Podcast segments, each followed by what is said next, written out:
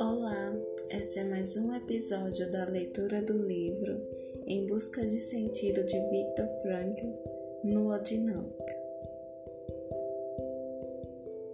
A busca por sentido certamente pode causar tensão interior em vez de equilíbrio interior. Entretanto, justamente esta tensão é um pré-requisito indispensável para a saúde mental. Ouso dizer que nada no mundo contribui tão efetivamente para a sobrevivência, mesmo nas piores condições, como sabe que a vida da gente tem um sentido. Há muita sabedoria nas palavras de Nietzsche, que tem por que viver suporta quase todo como. Nestas palavras eu vejo um lema válido para qualquer psicoterapia. Nos campos de concentração nazistas, podia-se ter testemunhado que aqueles que sabia que havia uma tarefa esperada por eles tinham as maiores chances de sobreviver.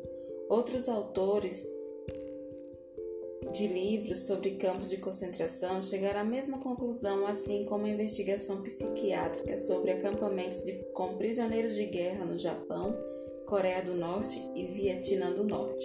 Quanto a mim, quando fui levado para o campo de concentração em Auschwitz, um manuscrito meu, pronto para publicação, foi confiscado. Não há dúvida de que meu profundo desejo em reescrever me ajudou a sobreviver aos rigores dos campos de concentração em que estive. Assim, por exemplo, quando fui atacado pela febre de tifo,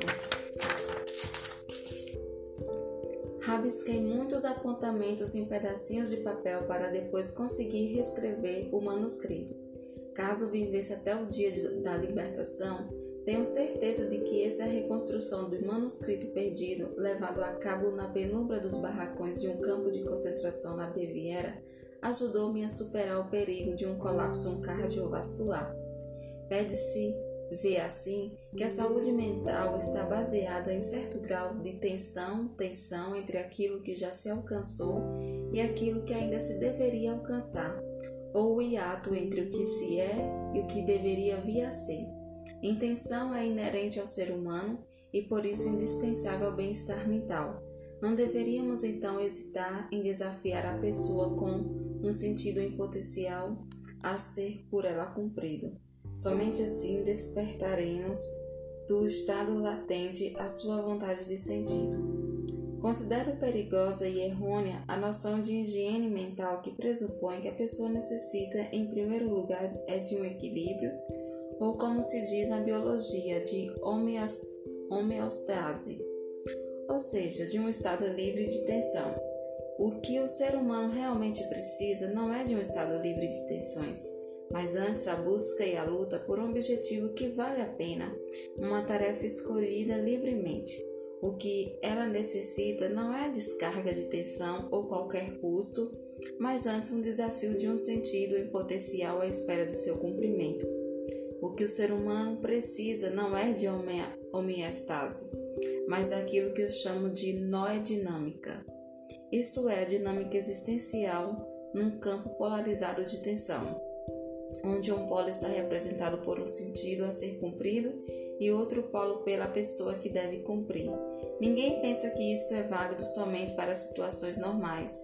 Isto vale mais ainda por indivíduos neuróticos.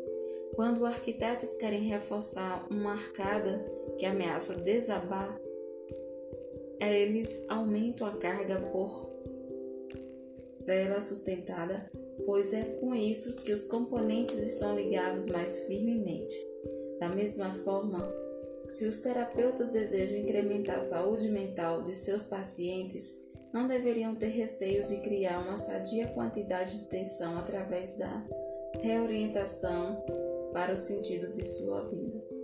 Uma vez mostrado o impacto benéfico da orientação para o sentido, volto-me agora para a perniciosa influência daquela sensação da qual se queixam tantos pacientes hoje em dia, ou seja, de total e extrema falta de significado de suas vidas. Eles carecem da consciência de um sentido pela qual valesse a pena viver. Sentem-se perseguidos pela experiência de um vazio interior, de um vazio dentro de si mesmo.